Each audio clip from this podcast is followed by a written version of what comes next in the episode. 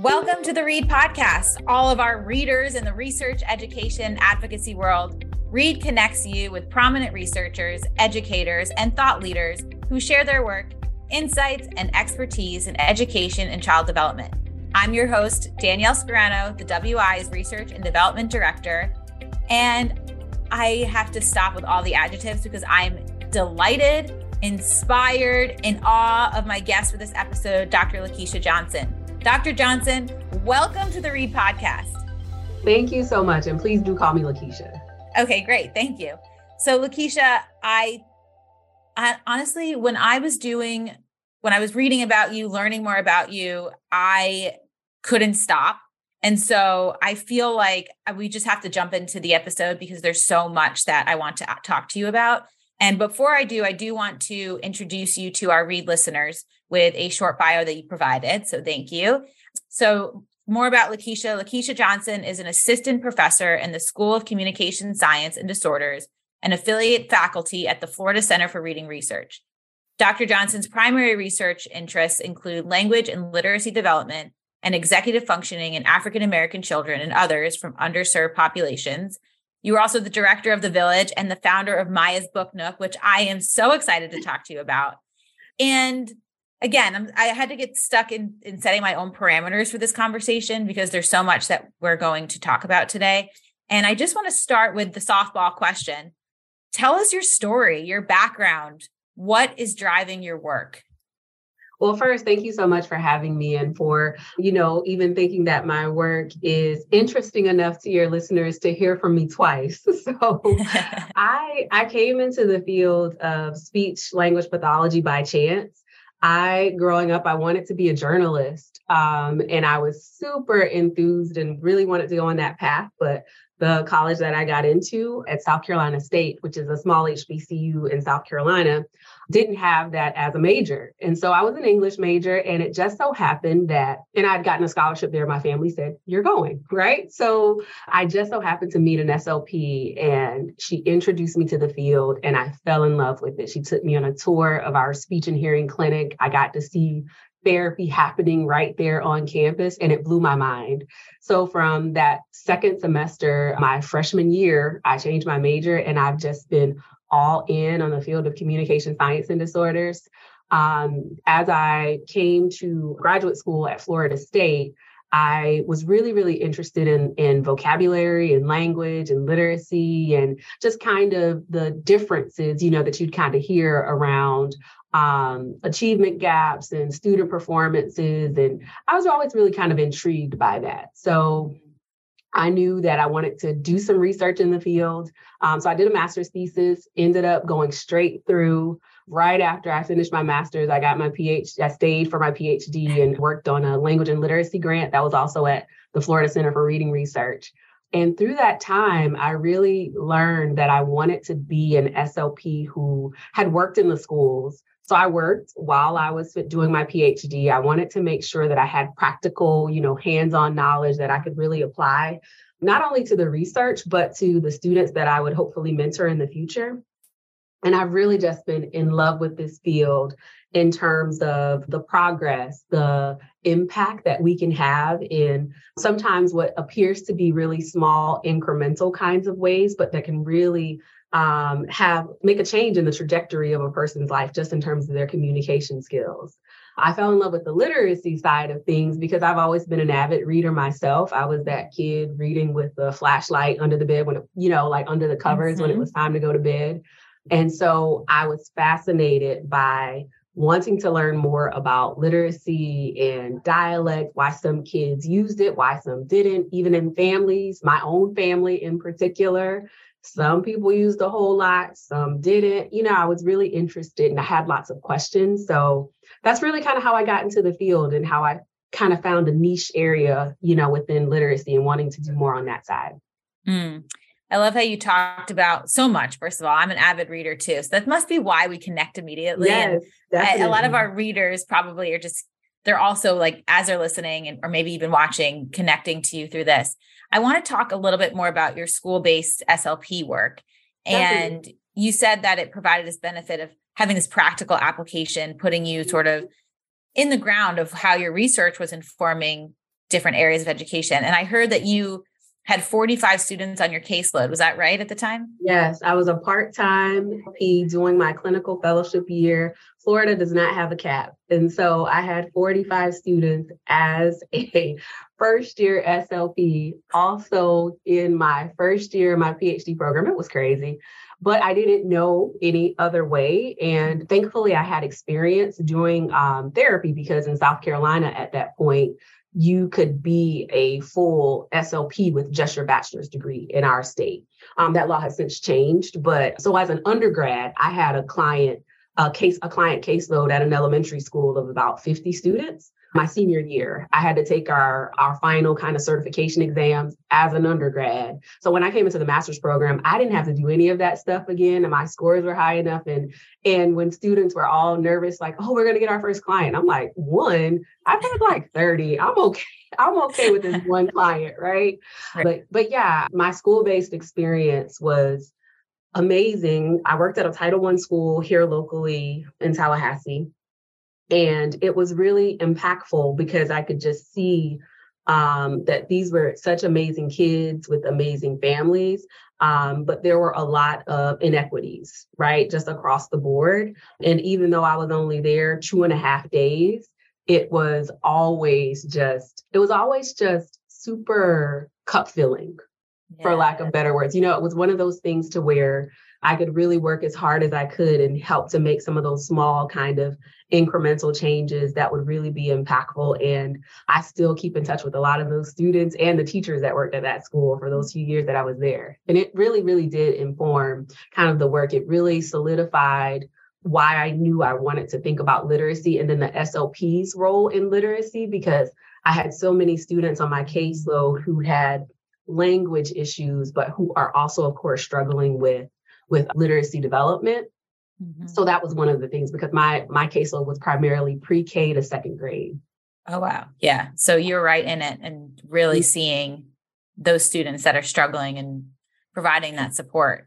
Right. I right. side note love I should have become an SLP. I mean, I love the work. I worked at I worked as a teacher at Windward and it was so fulfilling. And a lot of my professional development work was through our school, our SLP. Our SLP actually mm-hmm. provided direct professional development to me. So I always consider myself like maybe an SLP in some yes, ways, even though I didn't go. Yes. Right. Exactly. so that's interesting that you, you talked about that literacy support. As you're talking, I, I was thinking about where you are. And we talked about a little bit about this before we started recording about where your work intersects. Mm-hmm. And we can talk a little bit more about this, but where I see a lot of your work is you're framing it as this both and, and not even maybe both and, that it's comprehensive in the way that you're looking at research and child development through this integrated systems approach. Absolutely. And yeah. Do you want to talk? I mean, do you want to talk a little bit more about what we mean by integrated systems approaches?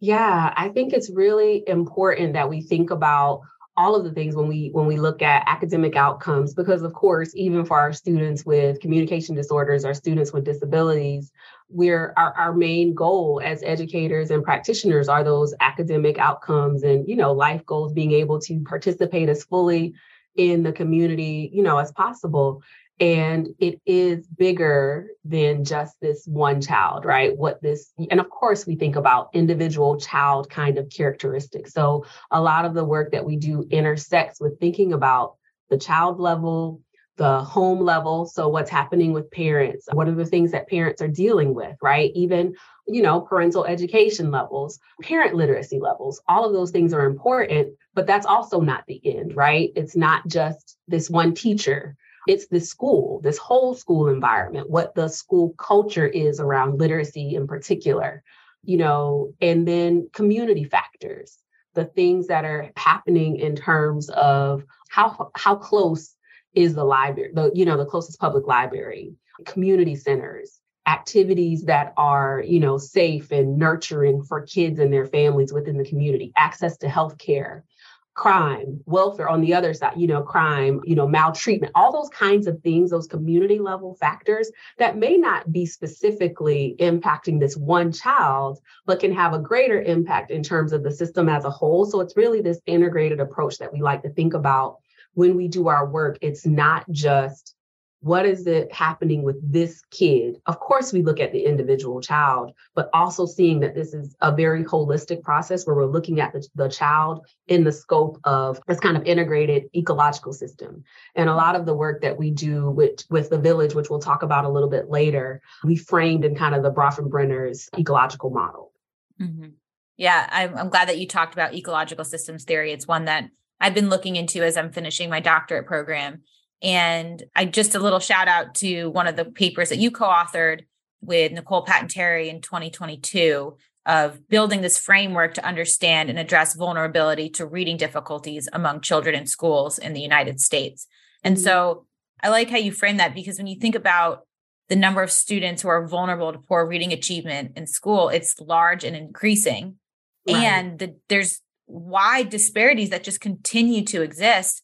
And you Absolutely. wonder how and why are those areas being addressed when you talk about vulnerable populations what do you mean by by that in our work, we uh, consider vulnerable populations to be those children and families that are traditionally underserved. Our expert, expertise areas focus traditionally on African American students, students growing up in poverty, and of course, students with disabilities. The work that we do is very interdisciplinary, which I love. We have you know, those like myself who are in communication disorders, special educators like Nicole, um, who's now in reading education. And so we really like to have a team of people that have these different perspectives. We have social workers, we have, and even like in that paper that you mentioned, one of the co authors is in infograd in uh, the College of Information right? Wow. And so we have a, a, wide range of students, also in psychology, one of the other authors. So we we have this framework that also is helpful that we don't all come from the same background and training, which allows us to think about it from different perspectives and with and through different lenses, which helps us be more aware of all of these factors because I'll be honest, initially, before we started working with some of these other students, thinking about child welfare, right? And like economic vitality, those are not things that were on my radar around mm-hmm. how kids learn to read, right? Mm-hmm. But they clearly make an impact because, like you said, despite all that we know around how kids learn best to read, there are still widespread disparities and throughout some of our you know this country's best efforts you know to provide funding and to do all the things that we know we should be doing we still have kids not reading. I mean mm-hmm. you know the, the numbers don't look good for any racial demographic group. I mean it's even poorer for students of color students who are poor but that 45% ain't good for anybody right? Right so mm-hmm. that's that's not like something we want to hang our hats on either. Right. Yeah and that's that's why I, I, like how you frame this ecological systems approach similar to how how you think i think okay so this yes and approach of we have this strong sense a strong body of evidence in the science of reading of how reading develops how what best practice or effective practices are how mm-hmm. we could sort of identify and remediate students with disabilities and what are how do we how do we look at that within a comprehensive framework of identifying all those other factors you talked about? Because i think it's important to consider access to library to libraries or to books. Dr mm-hmm. molly ness who has been on the podcast is a instructor at the windward institute talks about this aspect of book deserts.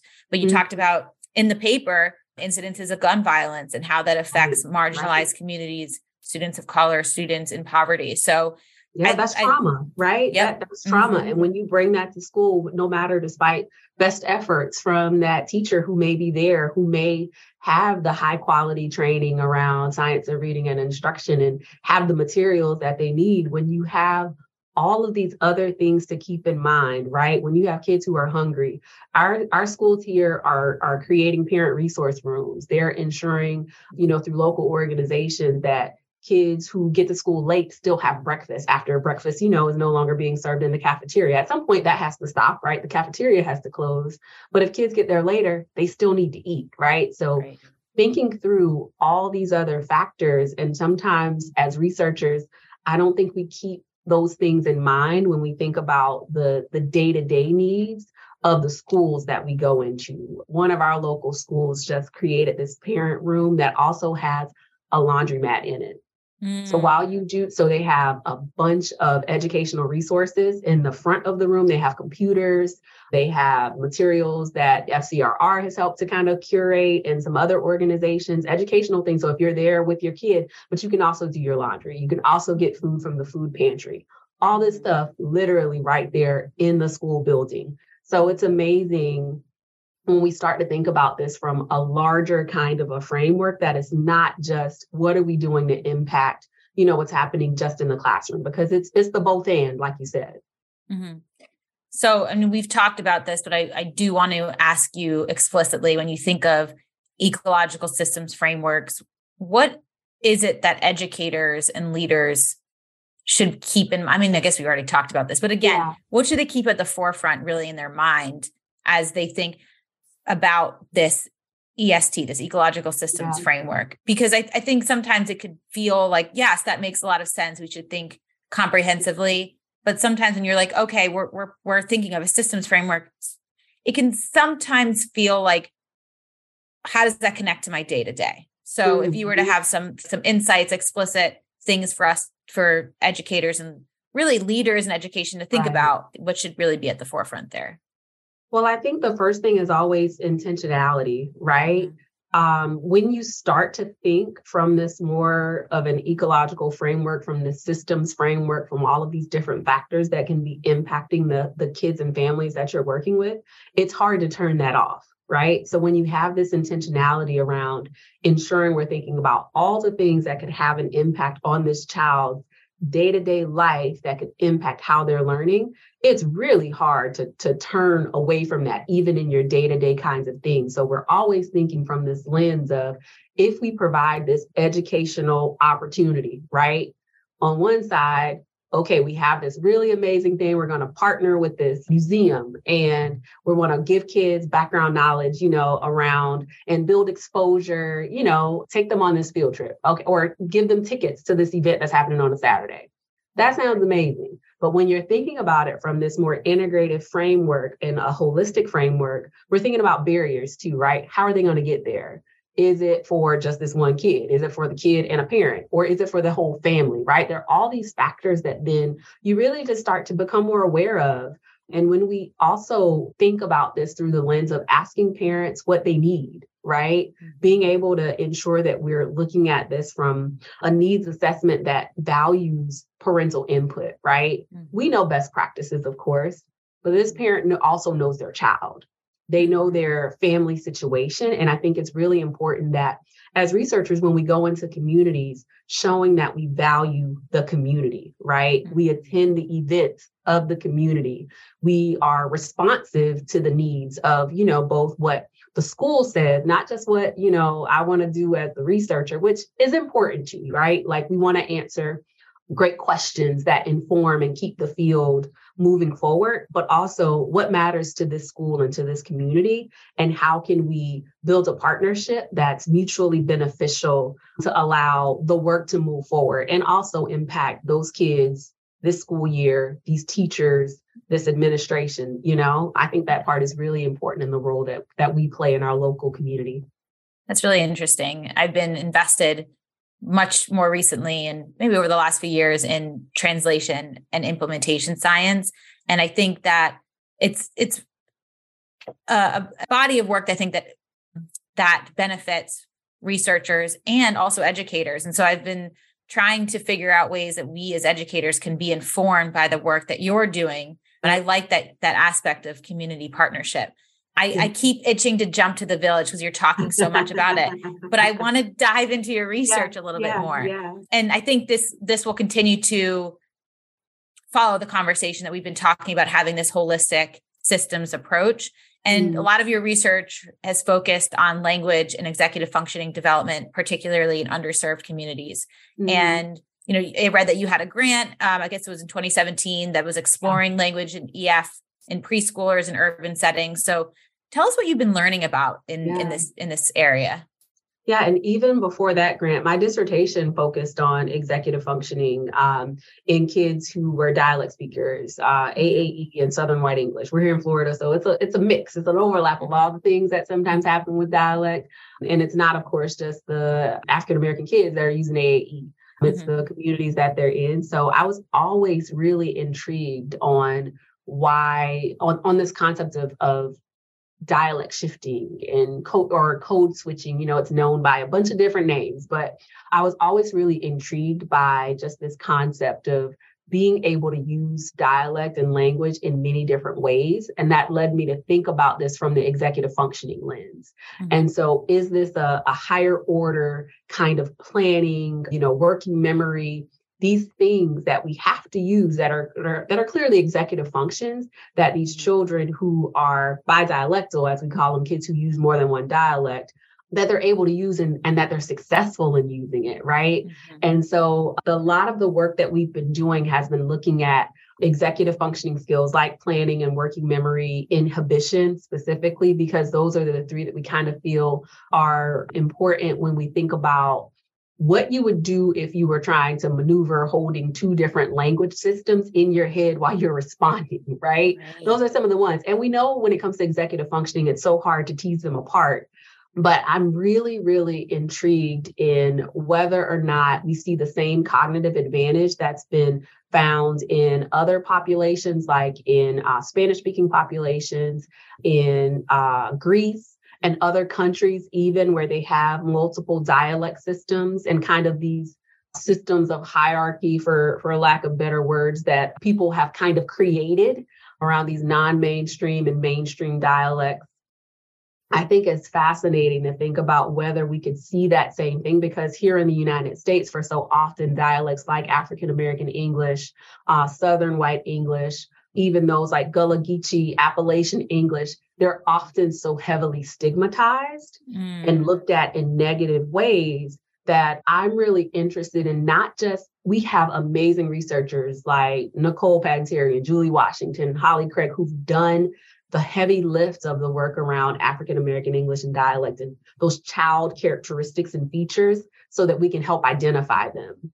I'm more so interested now in how do we leverage the unique skills that they bring to the table and talk about this from because so often a lot of that work is consumed in a deficit based narrative right mm-hmm. if i'm mm-hmm. if i'm black if i have high density dialect if i'm growing up in poverty i'm not going to be able to read right? Mm-hmm. and and while we know that there are these positive correlations between these that you know there are these correlations between these things that's not the end of the story right? Dialect in and of itself is not what's causing this child not to be able to read proficiently.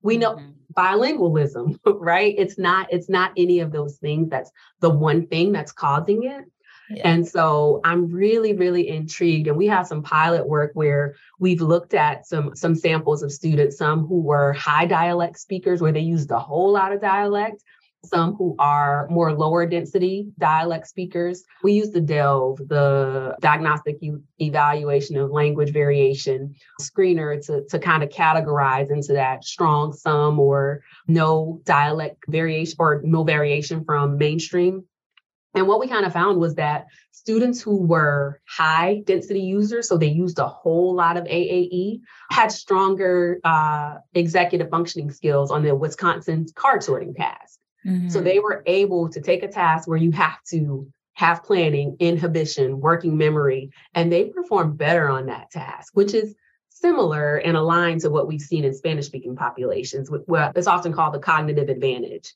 And right. so I like to talk about it as leveraging this unique superpower that Black kids have, AAE speakers have, right? Like you can do some pretty amazing things with your language. And if we think about it and come from that perspective, as in these kids are able to do some really, really cool stuff when it comes to metalinguistics, right? Being able mm-hmm. to do all this stuff with language. It's a superpower. Right. And if we leverage that as educators, we can use those systems to then help inform how we teach them academic language, right? How we teach them these rules and principles for phonological awareness and even comprehension of the materials that they're reading, right? Mm-hmm. So I'm really excited to spend a little bit more time. We've got a lot of other projects happening, but that's yeah. one of the that's one of the initial areas of research that really really piqued my my my interest the most in terms of dialect and this cognitive advantage. Mm there are cool, right. Look, yes, cool. I'm fascinated, and I was uh, I'll give you a little side note. And uh, I don't know if you listened to Brene Brown's podcast, but she has something called like a sacred pause. Yeah. Because there, because of something that has just happened where you're just processing. And I'll tell you, my mind is firing in like 15 different directions right now. Yeah. So I just had to take a breath and pause and think about this because it's fascinating. And I think I'll start with my first thought was on the inter again, this intersection between mm-hmm. language and EF. And right. I mean, it's it's so fascinating when you think of when I first learned about executive functioning. I I'll tell you this, I I learned about it as a purely cognitive skill, right? right. That right. you know, you you have students that need help, like you said, planning, that there's some working memory aspects. And then as I started teaching at Windward I, I started learning about the elements of how working memory can affect language, how right. processing speed, and all these things. And then then you bring in obviously the social emotional piece of it. But I I really like how you showed this clear connection between EF and language because I think it does provide this other element of this cognitive resilience. I know that a lot of others like Laurie Cutting and Fumiko Hoeft has talked mm-hmm. about in terms of strong EF skills providing this element of cognitive resilience for language and literacy development. Absolutely. We're now in a in a whole new area, like a ball game, where now I just need to lock myself away and just research more about what you're talking about. Well, and even thinking about it, we know there's there are these connections. If we I teach a lot of language development classes, right? We mm-hmm. know that cognition and language are developing in parallel, right? Mm-hmm. And so yeah. there are these, you think about Piaget stages of cognition and what's happening in terms of language development in the first five years of life, they're going in parallel. And when we think about what we also know around um, what cre- what makes up the most variance when it comes to reading performance, mm-hmm. it ain't dialect. It's right. language. It is oral right. language skills, and that's been proven time and time again. LARRC mm-hmm. consor- you know that consortium, yeah. Jessica Logan and those folks, they've done some amazing work around thinking about what are the things that are impacting reading performance, and when it comes down to it, it is oral language skills, right? Mm-hmm. And so the SLP in me is always uh, when we go out to certain schools, because we do a lot of partnership work where sometimes they say, I don't know, something, we've tried all the interventions. Can you just come? And sometimes that's me. I go to the school and just sit and, and watch, right? I go mm-hmm. look at the kids, kind of case history, their MTSS, and look at everything. And then it'll, I'm like, y'all never tested language Right. You don't know anything about this child's language skills, right? Mm-hmm. So you can mm-hmm. try all of these interventions, you know, these specific reading interventions, but if you aren't tar- targeting some of these basic or foundational kinds of oral language things, the interventions, you're going to sometimes feel like you're spinning your wheels. Sometimes they get it, sometimes they don't. And so I'm it's it's such fascinating work and I think I'm most intrigued by it because it is not from this deficit perspective.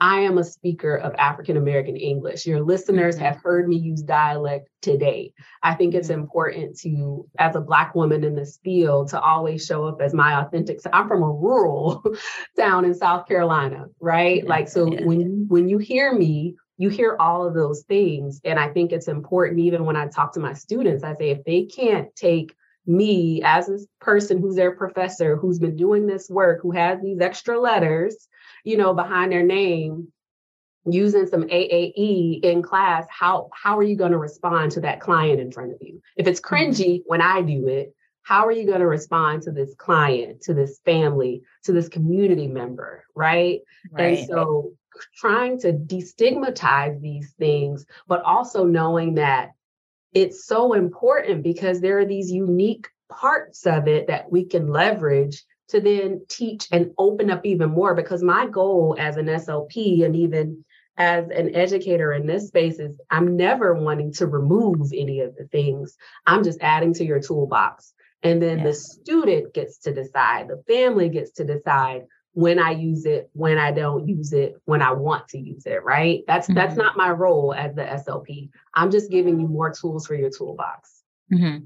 I love how you talked about this added approach, this strength based approach. And as you were mm-hmm. talking, I think to even highlight, like you said, AAE and looking at dialectical difference has been stigmatized in the terms of this de- deficit based model. And right. that reminds me back to, again, the ecological systems framework as we look at this. And I, and I, And I think you actually, when you and Nicole and your colleagues wrote the article mm-hmm. of, of approaching ecological systems theory within reading, you explicitly talked about that that you know these outlining all of these factors is not the way that you're going to then explain a deficit. It's really looking at what are those potential risk factors? What are those protected oh i just used my hand again. Sorry harry. okay, yeah. i should just leave that in.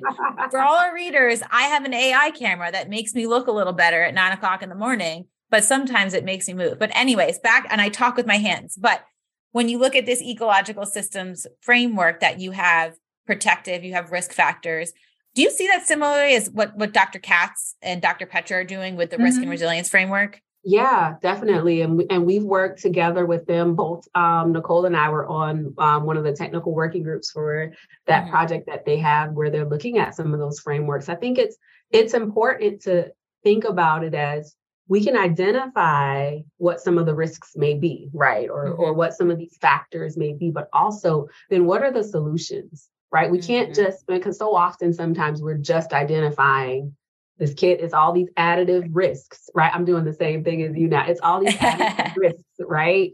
But what are some of the things that we can do or maybe perhaps it's not in our wheelhouse to do, but we help make the school, the systems aware of these things mm-hmm. so that then we can uh, plan accordingly to help then set kids and families up for their most successful kind of academic years, right? When we mm-hmm. think about it from well, if we know some of these, you know, risk factors may be this stuff around, because we haven't really talked about like early learning, right? Because that's the uh, another part of a lot of the work that we do through the village. If we know that there are these these factors around kids not or risk factors around no quality high quality preschool, right?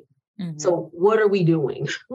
what, what how are we answering some of these things? And well it may not be directly correlated to to the one research project you came there for. We can start to think about here are these things that we can do right? Here are the systems that could be in place around preschool education pre-k education to to to help. So I think it's really impactful to think about not just those those risk factors, but also then how do we provide some solutions towards them, realizing that as the researchers, we may not be able to mitigate them all. But when you know them, you're able to help think through and help administration, you know, maybe think through some of those from a different lens. Right.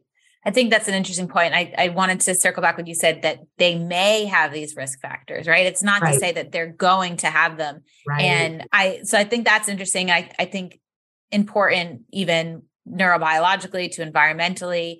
And I, I like what you said too, is we already have these tools. Like I'll, I'll, say the laser focus in classroom instruction and high quality mm-hmm. instruction. When I spoke to Dr. Catts, he was talking about, you know, identifying of dyslexia and right. we really need to make sure the students have access to high quality reading instruction we have those things right we have the supports like you said creating areas of family centers in schools so that you know families have this additional support that they may need or providing breakfast for students because so they're not hungry so that they can sit there and access the high quality curriculum that is in place. And so i think that's an important part is where we have those supports how are we then leveraging them to put so that they are there for children if or when they need to access them right and that may I, I don't know where we're going but that could be an excellent tie into what the work of the village is right? yes i want to talk about the village tie-in right yeah. because the village is uh, a, a, relatively new division for the Florida Center for Reading Research. It was just created in 2019,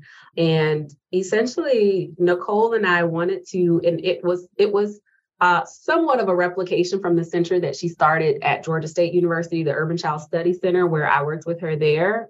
I did my postdoc with her and Julie Washington there, and then I stayed on as a as a research scientist for several years. And when she came to Florida State, you know, a part of that was trying to recreate this thing and in um, the uh, the local community. Where we are in Tallahassee is the poorest zip code in the state of Florida. Mm. So you have several well-renowned universities, you know, FAMU, Florida State University. We have another community college. We also have an internationally known research center. But three of the schools that I passed on my way to work had failing grades when we moved here. right? Yeah. Poorest zip code in the state, right here where we are. And the village, as it is called, is simply a response to we can't have all this knowledge at the university level that impacts what people are doing across the country around how kids learn how to read, but not make more of an impact locally. So it is truly a place based, very centralized and focused on Tallahassee and our surrounding counties, but very much fo- focalized on helping us, you know, provide community engagement and outreach. And so the village works in three ways. I'm the current director of the village now that uh, Nicole has moved on to, to being the director of FCRR. Mm-hmm. So I've been the director since 2021, and our goals are really to, we call them our three C's connect, champion, and uh, collaborate. So we want to, mm-hmm. one, connect uh, to our different partners and stakeholders. And those can be any any people. It could be our local school district, but it could also be the public media system, right? It's our PB mm-hmm. local PBS station. It's our public library.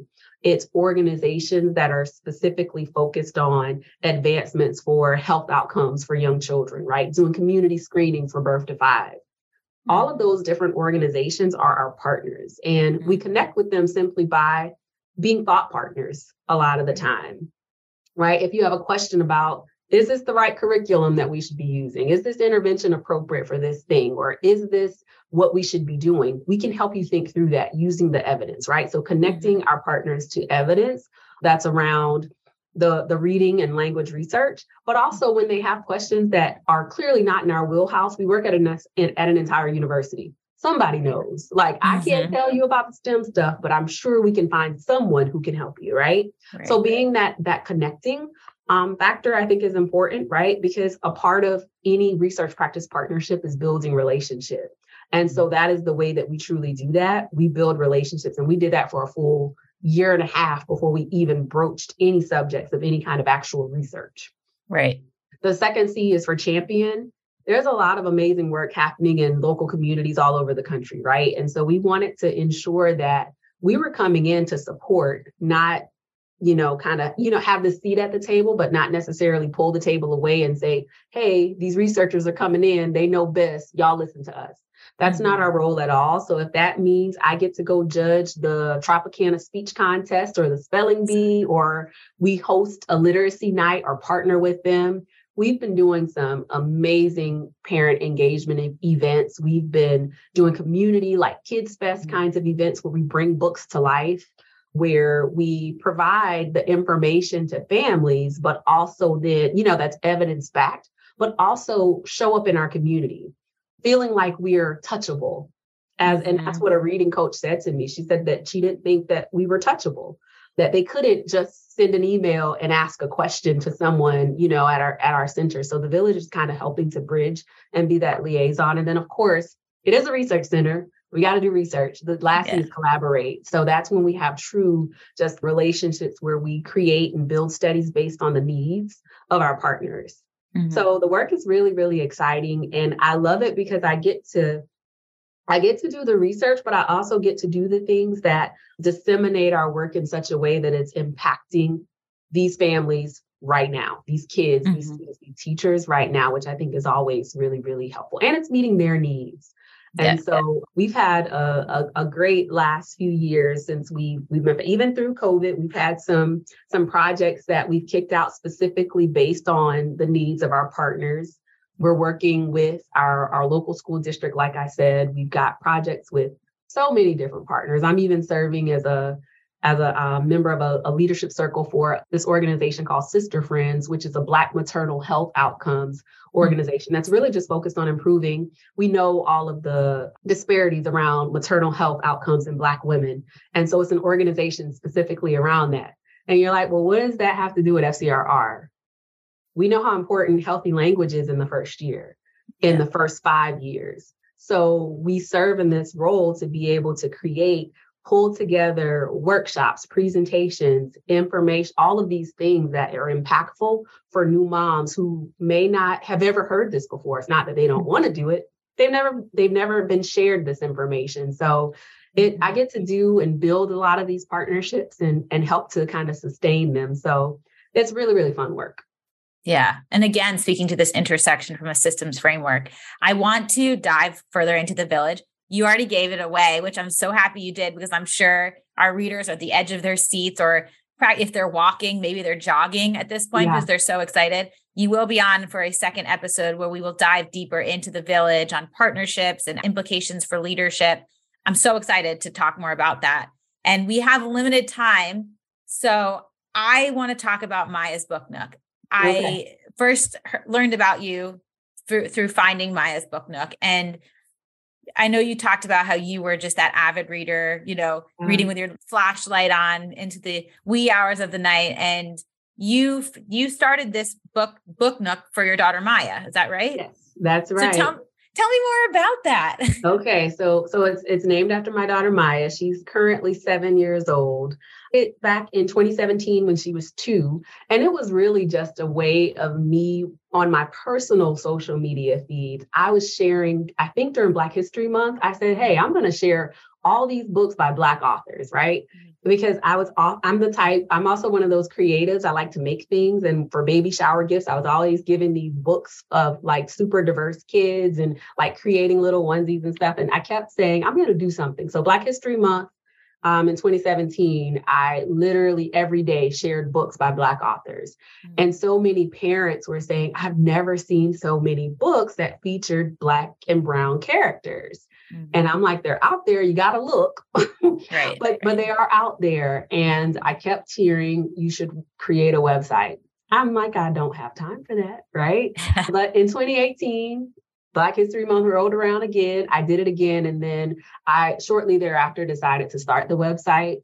Mm-hmm. And it has truly grown and, and flourished and blossomed. And it really is a, a way to just promote strong language and literacy skills through diverse children's books. Mm-hmm. And so on the website and through the social media pages, there's everything from book themed book lists, recommendations, but also then guides to support the book. We call them beyond the book guides because it is not just, of course, let me just read this book or get access to books. It's so much more than what we're doing beyond the book, right? So the conversations that surround the text. So we create these completely free guides that are available on the website that get shared that are useful for both teachers and practitioners as well as families because we want the information to be accessible to all who are interested in kind of reading those books. So author reviews, all kinds of things, crafts, any and everything you could think of that's related to books. But then also, how can I use them to, to be, you know, educational? So I have picks around like how you choose good books when you're reading with your kids or when you want to use them, you know, at schools. Because every book is not a good book for a teachable moment, right? Or for a mm-hmm. classroom setting. So I think that it's it's a little it's a passion project but it is one that I've been grateful to kind of start to also merge. And as Maya, of course, has gotten older, the website, you know, the the information kind of changes. Where she's reading chapter books now, so.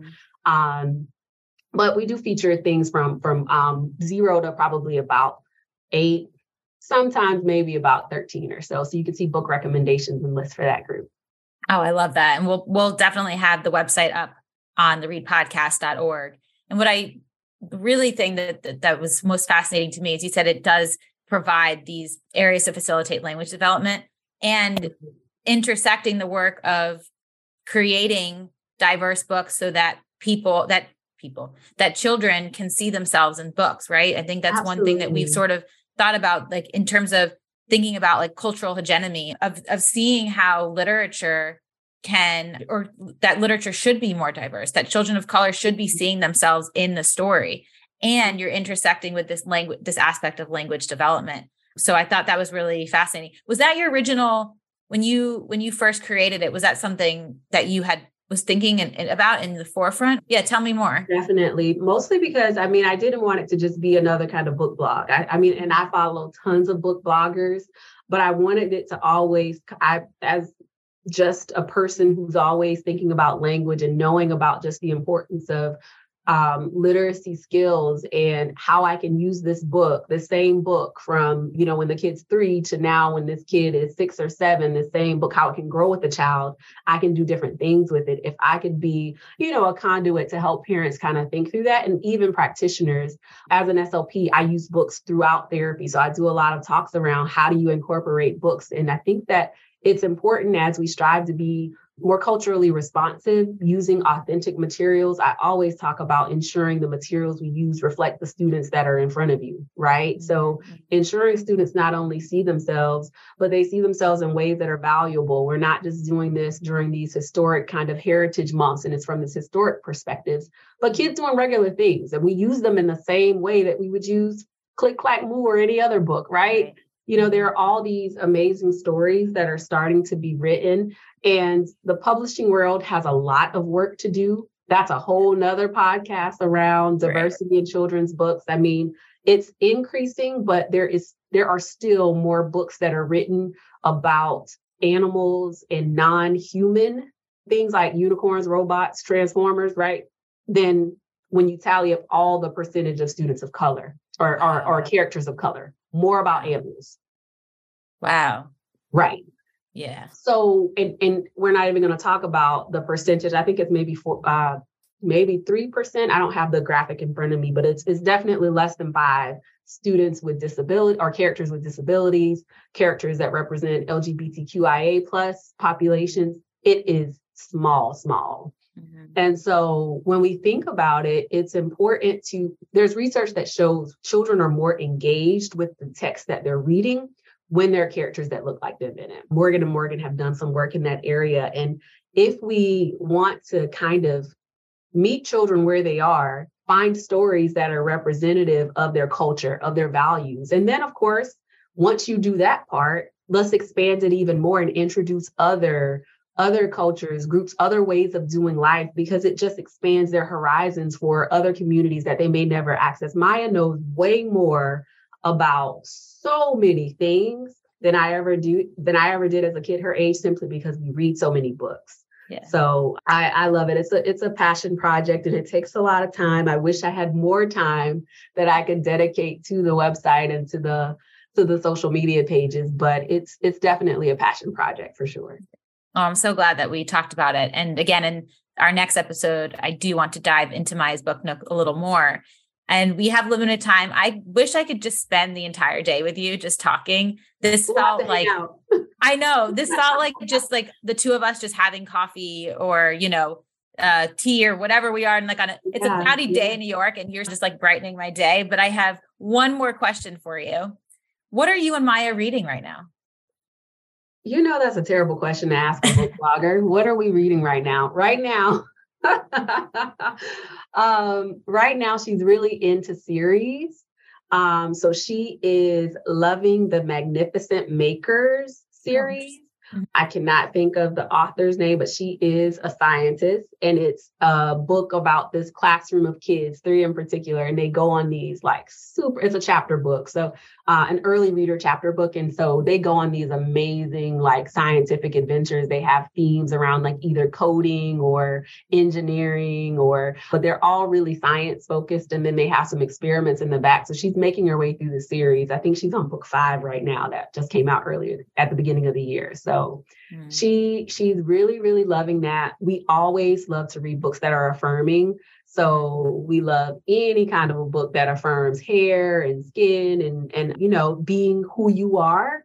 Mm. Um, I'll say that what I'm what I'm reading currently is I'm reading Michelle Obama's most recent book. That's my current read and we're we're just we're we're excited. The website she has some things that she wants to do now that she's older. She wants to start a book club. Uh, she wants to go live more often. So you know we're we're shifting as she gets older right. and adding and incorporating in some other things. But yeah, she's really really begging for a book club and to do weekly lives. Mm-hmm. So if anybody wants to be her manager, yeah. reach out. I'll doesn't have time. Right. Well, you all readers heard it here first. And I I can't be a manager, but I'll definitely be a someone who tunes in. So I'll be your audience. And I know all of our readers that are listening will definitely be your audience as well. Okay, so I think we just skimmed the surface of this conversation. There's so much more to learn from you. I'm so excited you're coming back. Thank you, Dr. Lakeisha Johnson, for being on the Read podcast. Thank you so much, Danielle, for inviting me. Thank you to the listeners for tuning in. Course, yay. So, thank you all for listening to this episode of the Read Podcast with Dr. Lakeisha Johnson. You can learn more about Lakeisha's work by visiting my top read bookmarks or top moments from each episode. Those can be found on the readpodcast.org. You can also access all my top read bookmarks from experts from our past episodes. I continuously strive to connect you and learn from inspiring leaders like Dr. Lakeisha Johnson. If you have any thoughts, questions, or ideas of topics and speakers, feel free to reach out via email at info at readpodcast.org. I also invite you to like, subscribe, and share the Read podcast with friends and colleagues. And you can also follow or like Windward social media pages to find out more about upcoming speakers, episodes, and events. So, with that being said, Dr. Lakeisha Johnson, can you do our send off until next time, readers? Until next time, readers.